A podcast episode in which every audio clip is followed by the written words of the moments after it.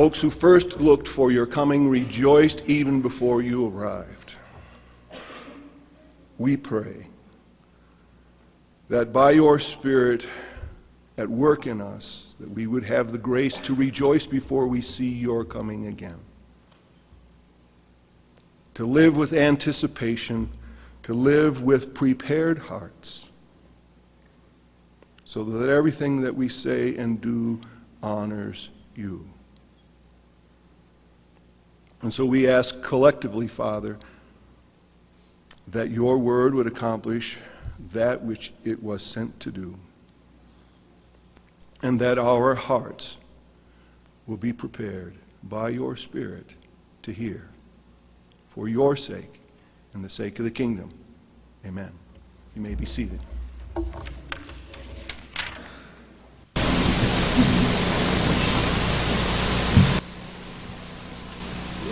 Her fourth grade class was her pride and joy. And the last daybreakers after Mrs. Crowther decided that she really wanted to understand exactly what her students had done to celebrate Christmas. So Mrs. Crowther turned to her students on that first day back after Christmas break, and she looked at them and they were little observed she started.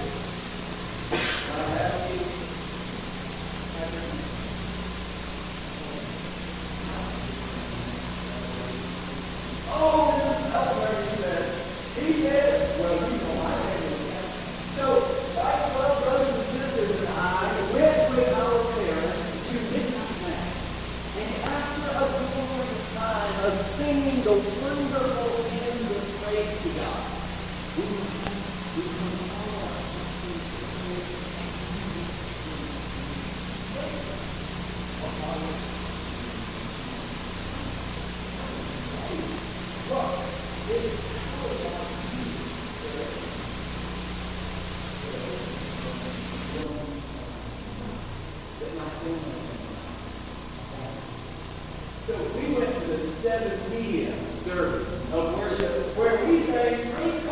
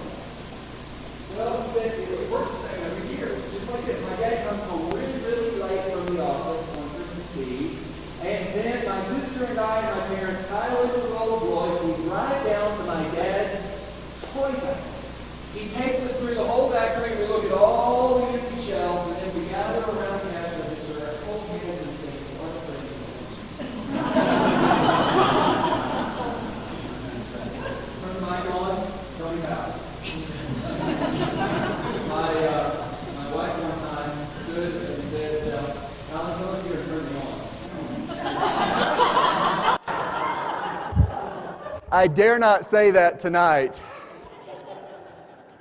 My job is in enough trouble already. Oh, well, goodness. Is that you, Lord?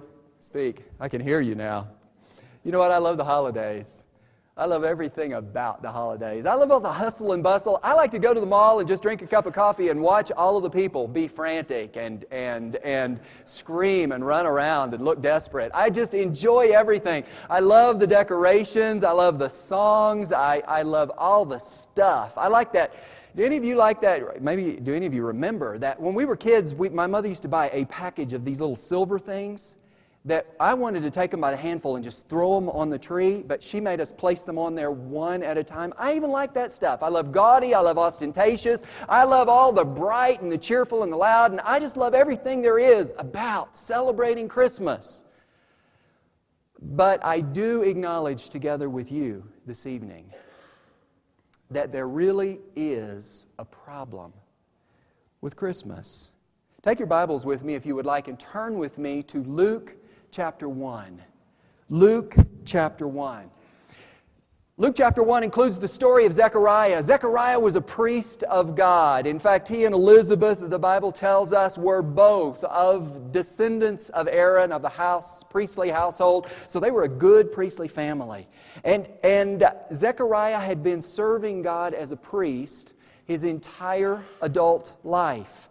But unfortunately, Zechariah and Elizabeth, even though they were very, very mature, the Bible says, had no children in their house.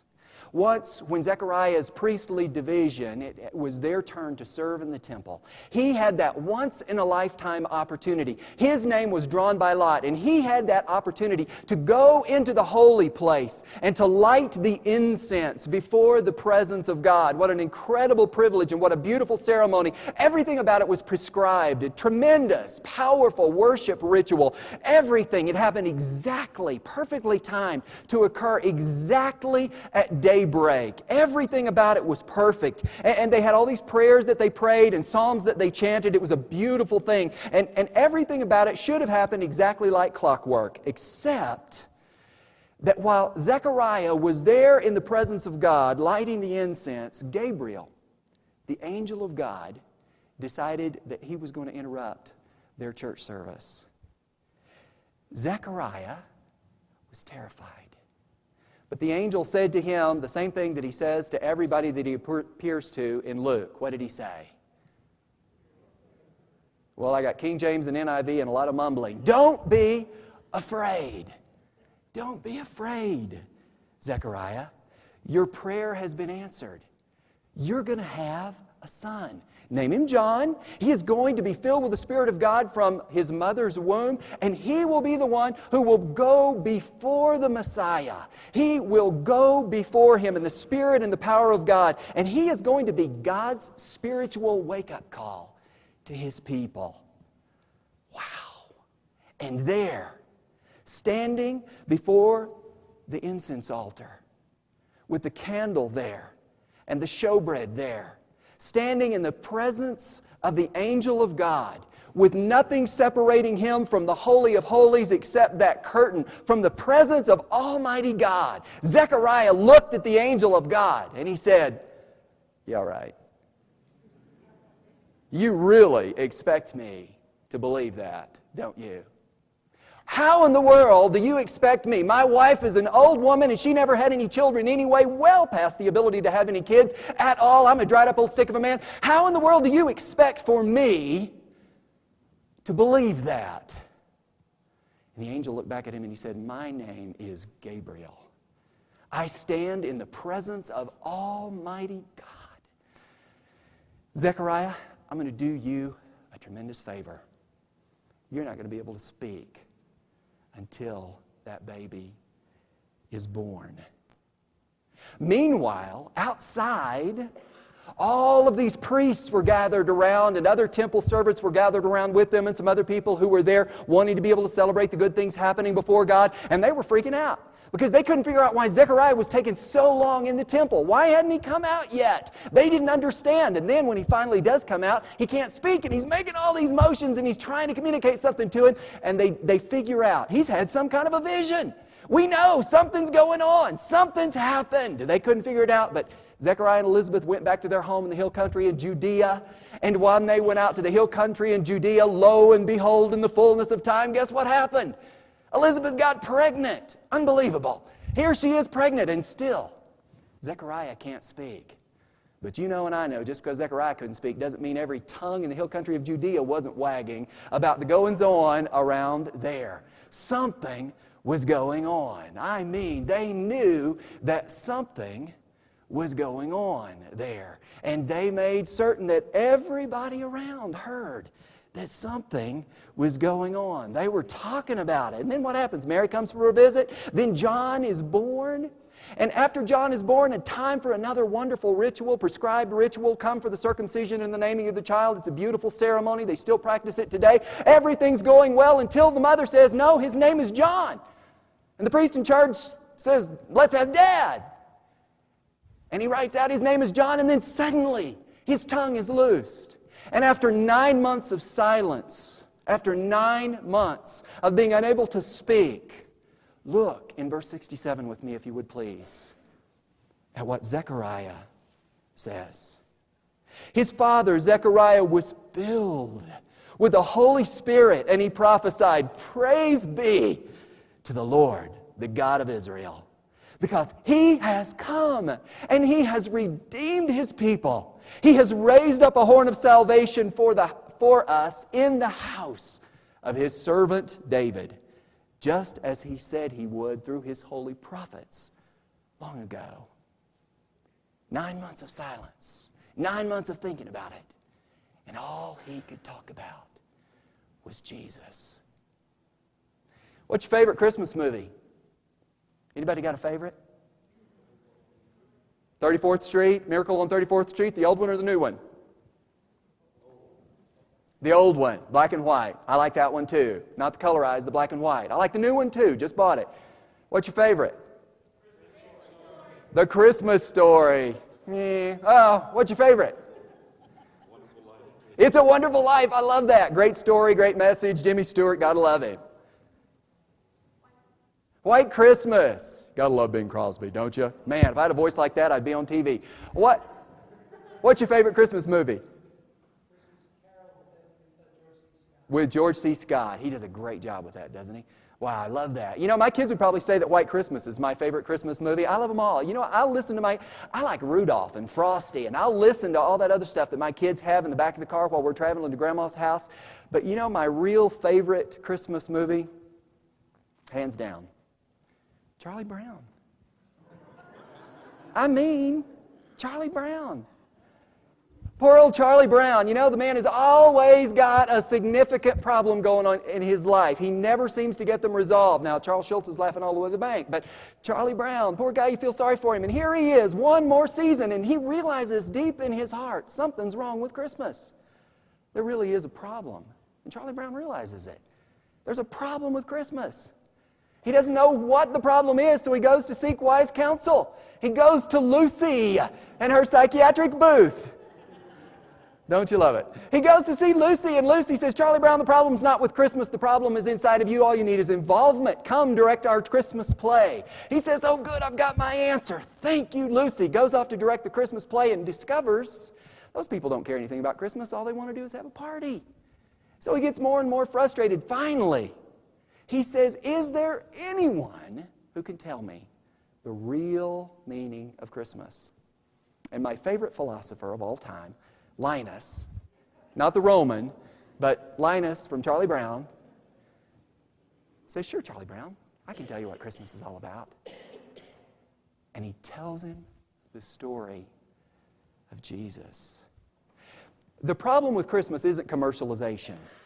I love commercialization. I'm an American, for pity's sake. I believe in commercialization. The problem with Christmas is not Walmart. The problem with Christmas is not Wall Street. The problem with Christmas is not whether or not you have Christmas trees in your home or how you decorate them or what other kinds of pagan symbols we incorporate into Christianity in order to help us to celebrate the birth of Jesus Christ. That is not the problem with Christmas. The problem with Christmas is when we forget what Christmas is all about. The problem with Christmas is when we forget that Christmas, the center of Christmas, is that little baby in the manger.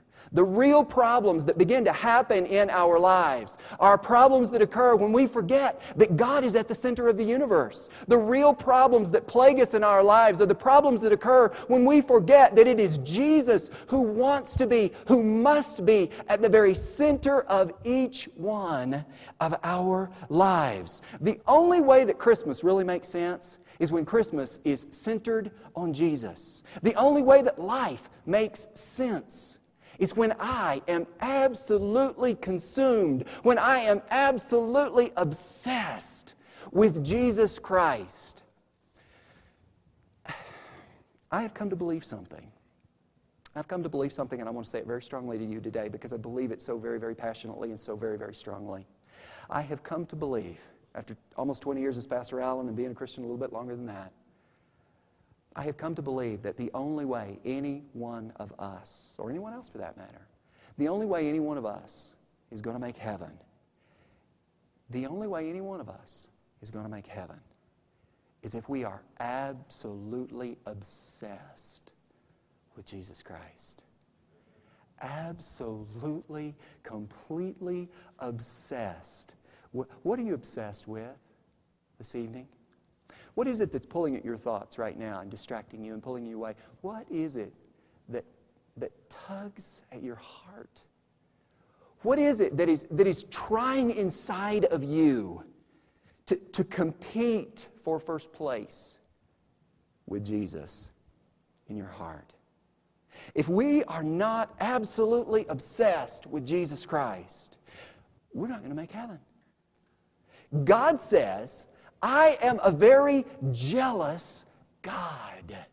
Now, my kids hate that, and I'm not real fond of that statement myself, but it's in the Bible, so I have to kind of wrestle with that one. God says, I am a very jealous God. I will not be in competition with anything else for first place in your life. I won't play second fiddle in your life. God will play a lot of instruments, but second fiddle is not one of them. God will not take second place to anything, anytime, anywhere, and particularly in the life of a human being. He will be number one or he will be nothing at all in our lives. He has said to us, you know why? I really believe the reason why God has said to us, I'm jealous, I won't do that God knows that if we're not absolutely, completely centered on Him, that He is going to get lost in the tug of war with all the other things that try to compete with Him.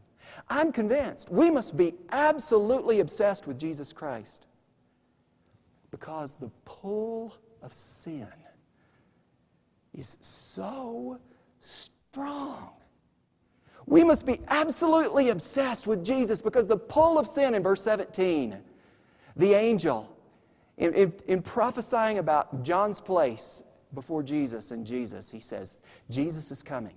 Jesus is coming in order to set people free from that bondage to sin. You know, the pull of sin is like gravity.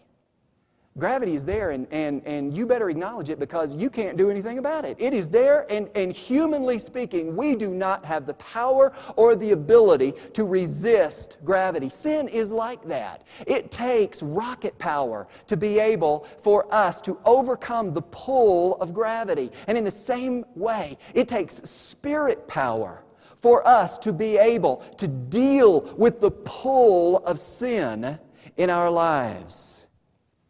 You know, it grieves me to even think about it, but there are people that you and I know who last year at this time were saying, I will never, ever, ever turn back. I will follow the narrow way. I'm all the way with Jesus. I would never go back to my former life. They're people we care deeply about. And yet today, they've gone back to their sin. The Bible says, like a dog returns to its vomit, so you turn back to your sin. We have a beagle. Now, I love my dog. My wife hates my dog. I love my. By the way, Jan's supposed to be preaching here tonight. For all of those of you who are extremely disappointed, my apologies. Try her again next week. But I love my dog. I love my. I love my wife too, but I love my dog. Just to clarify, I love my dog. But there are some things about my dog that are a little easier to love than others. One of the things about my dog that is difficult to love is that my dog likes to eat her own feces.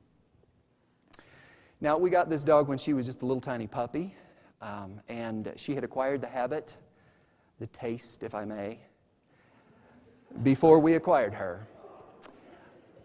We have tried everything to break this dog of this habit. I mean, we have tried everything that anybody would recommend. I've gone on the internet, I've checked every website I can find, I have talked to breeders overseas. We have gotten all the medications from the veterinarians. We've tried everything. We fed this dog exclusively by the light of the full moon. It didn't help. Still, still, this dog keeps going back. It's gross, it's disgusting, it's foul I apologize for even mentioning it.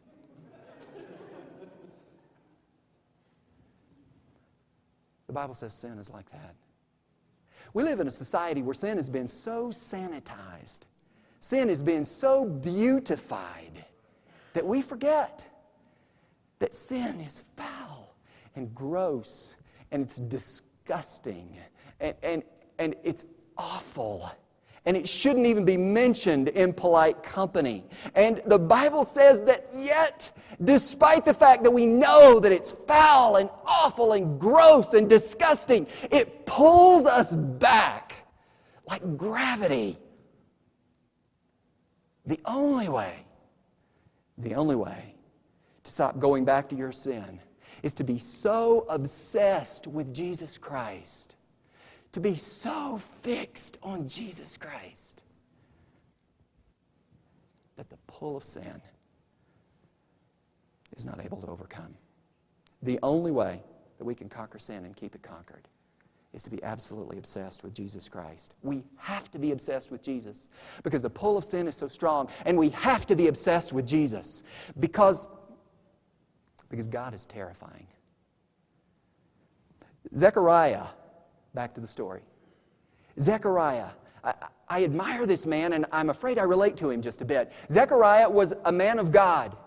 He was mature, I hope a little more mature than I, uh, significantly more mature than I, but someday it's coming. But he had been serving God his entire life. He had been doing right things. He knew the truth. He'd been a priest for at least 30 years. But when he actually when he actually encountered the living presence of God in the presence of this angel of God, he was terrified. He was terrified. The most stressful thing in the lives, I believe, the most stressful thing in the lives of many Christians is their fear of God.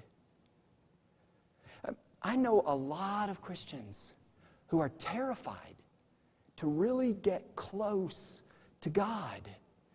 They're afraid to be obsessed with Jesus because they're afraid of what God is going to ask of them or want from them. I mean, God is great just as long as He stays at a comfortable distance. God is wonderful as long as He doesn't mess with my life, right? But God has this way of being rudely intrusive in our lives. Zechariah and Elizabeth were old. They were facing retirement. They were looking forward to buying a home in Florida and enjoying their leisure years. And God shows up on the scene and He says, Zechariah, I've got a blessing for you. I've got a wonderful blessing. You're going to have a baby. Isn't that good news? That's such good news, Zechariah. And he said, Oh boy. He was overwhelmed. What a sacrifice they were called to make. It was terrifying for them. A baby? They were terrified. God has this way. God has this way of calling people into full time ministry who already have lives and homes and plans and families and everything worked out for them. And God says, I have good news. Your prayer has been answered. I have a purpose and I have a plan for your life that goes beyond anything you could ever ask or imagine. But it's overwhelming, it's sacrificial. It's really quite terrifying, isn't it?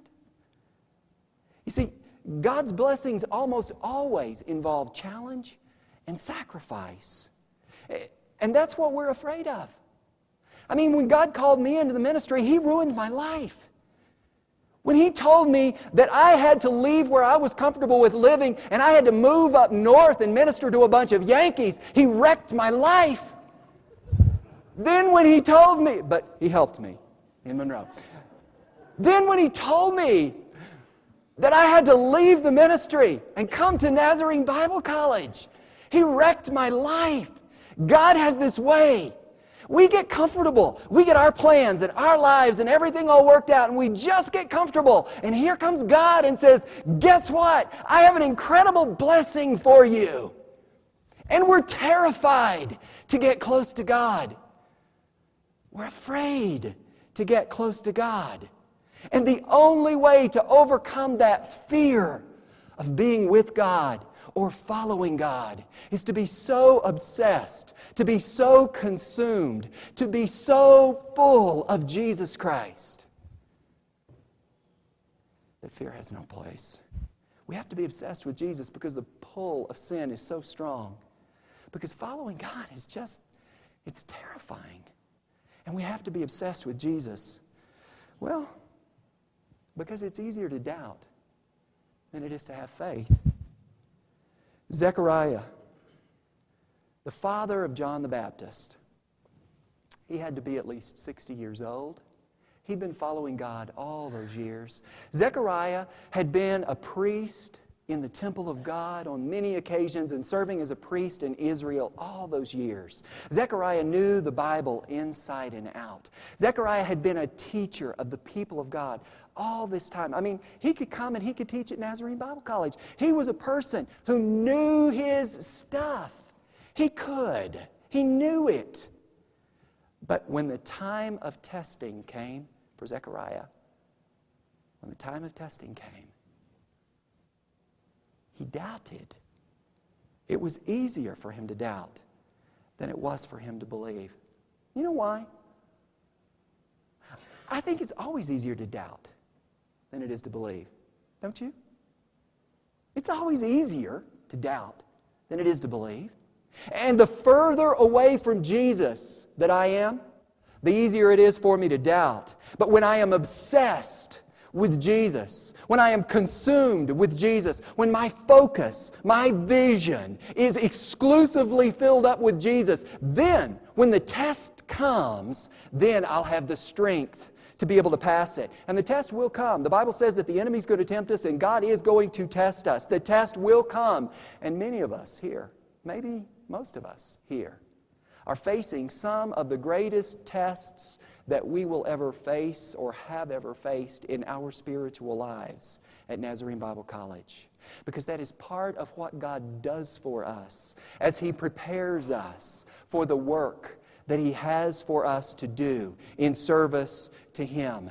God tested Zechariah by asking him to believe that he was going to do something that was physically impossible to do. He was going to bless him with a child when it was impossible for them to have a baby. And Zechariah wasn't ready to receive God's blessing, was he? So, what did God do? He made him silent. He gave him a gift. And for nine months, Zechariah couldn't serve as a priest, couldn't speak. He couldn't do much except just be in the presence of a growing miracle from God as he watched God's promise unfold in the womb of his wife, Elizabeth. Zechariah, month after month, watched what God was doing until finally, after nine months of living in the presence of a miracle from God, finally, when God opened his mouth, all he could do was point to Jesus. Look at it again in verse 67. His father, Zechariah, was filled with the Holy Spirit, and he prophesied, Praise be Praise be to the Lord, the God of Israel, because he has come and redeemed his people. He has raised up a horn of salvation for us in the house of his servant David, just as he promised he would through the holy prophets long ago. 13 verses here in this song of Zechariah. 13 verses, and nine of them are dedicated to Jesus. Only four of them are dedicated to his son, John the Baptist. And the story there is about what John was going to do in preparing for Jesus. John, his son, and yet nine verses for Jesus. Only four for his own son. Why? Because he was obsessed with Jesus. Zechariah had become consumed with Jesus. His heart was filled with the promise of God in Jesus Christ. It was what he had to have. It was what God needed to do in him. We need the same thing that Zechariah needed. We've got to be obsessed with Jesus. Folks, if we're going to make heaven, we've got to be obsessed with Jesus because the pull of sin is so strong, because God is terrifying, because doubt is so much easier than faith. And as we prepare ourselves for Christmas, the problem with Christmas isn't out there. The problem with Christmas is when we forget what Zechariah forgot. We've got to be obsessed with Jesus. I don't know about you, but I know about an awful lot of Christians, and I watch. And I've observed that it gets so easy sometimes to just get tired of being obsessed with Jesus. I've been on fire for Him and I've been focused on Him, but to quote one mother who spoke to me many years ago, Alan, there's more to life than church and Jesus.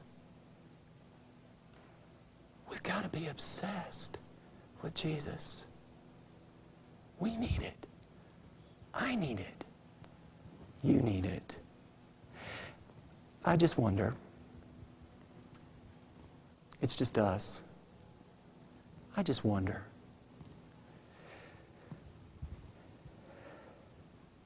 How obsessed are you with Jesus in these days?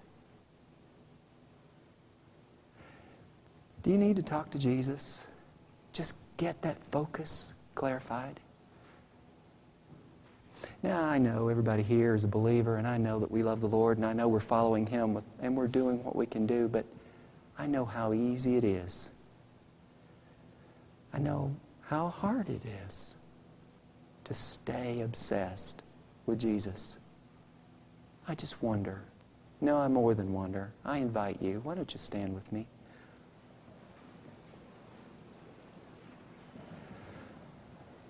Would you this evening say with me, I want to be obsessed with Jesus. I need to be. Would you like to say it to him? I just think it might be a good time for us together to remind God of our deep, desperate desire for Him and only Him. I want us to do that together here this evening. And I think we'll just do it where we are. But I just want to remind you also where you are. Tonight, maybe, maybe that pull of sin, maybe that pull of sin has been overly strong. And the gravity of it has pulled you away and you're wondering what to do, I have good news. Christmas is all about Jesus. Talk to him about it here this evening. Are you struggling? Are your circumstances getting to you? Is doubt easier than faith right now? Are you afraid of what God has next? Talk to him. Tell him about it. More than anything, commit yourself again to see, to know, to make your absolute obsession Jesus Christ and Him alone. Now I'm going to kneel here, and I would love for you to join me here if you would like, but you don't have to. I want us to pray together. Would you do that with me? And just tell him. Tell him how much you want Jesus. Let's pray together.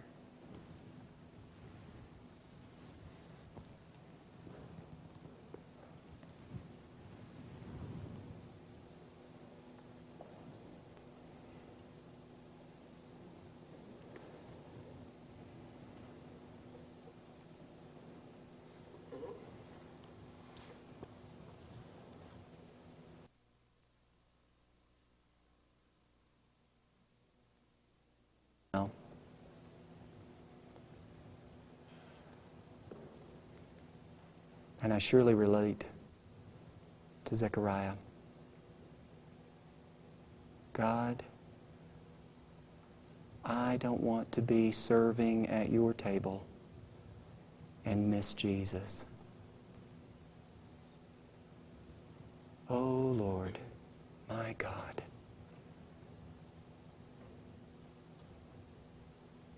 Give us Jesus.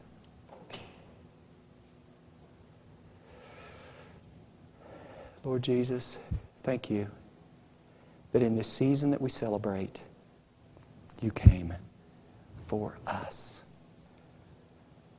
You invite us to embrace you. You call us to this holy obsession. You, O oh Lord, are the great lover who reaches out to us. Embrace us, fill us, consume us. Oh God, we want Jesus tonight. God, I pray your blessing on each of these here in this room. Lord, I thank you for them, for their desire to follow you. I pray, Holy God, strong to save and mighty to deliver, that you would meet each of their needs. Father, where there is need for forgiveness, let it be given. Where there's been doubt, let there be faith. Where there's been fear, let there be trust. Fill us, God, with Jesus this night. This night, we claim Jesus only. you are our first love, our consuming passion our obsession. Thank you. Thank you. Chaplain.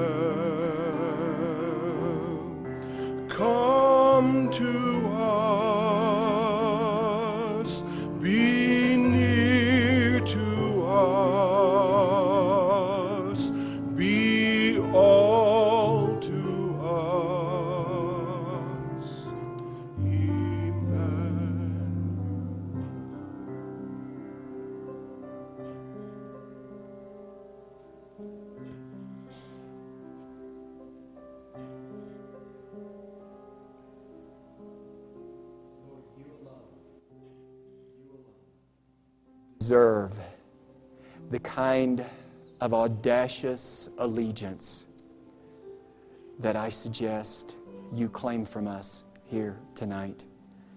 I do not. The Church of the Nazarene does not. The church does not. Only you. And we bow before you with joy and with thanksgiving and with praise because We love you. We ask you now to go with us, to fill us, to empower us, to fill this Christmas season with Jesus. In your mighty, matchless name, we pray together. And all God's children said, Amen. God bless you. Go in peace.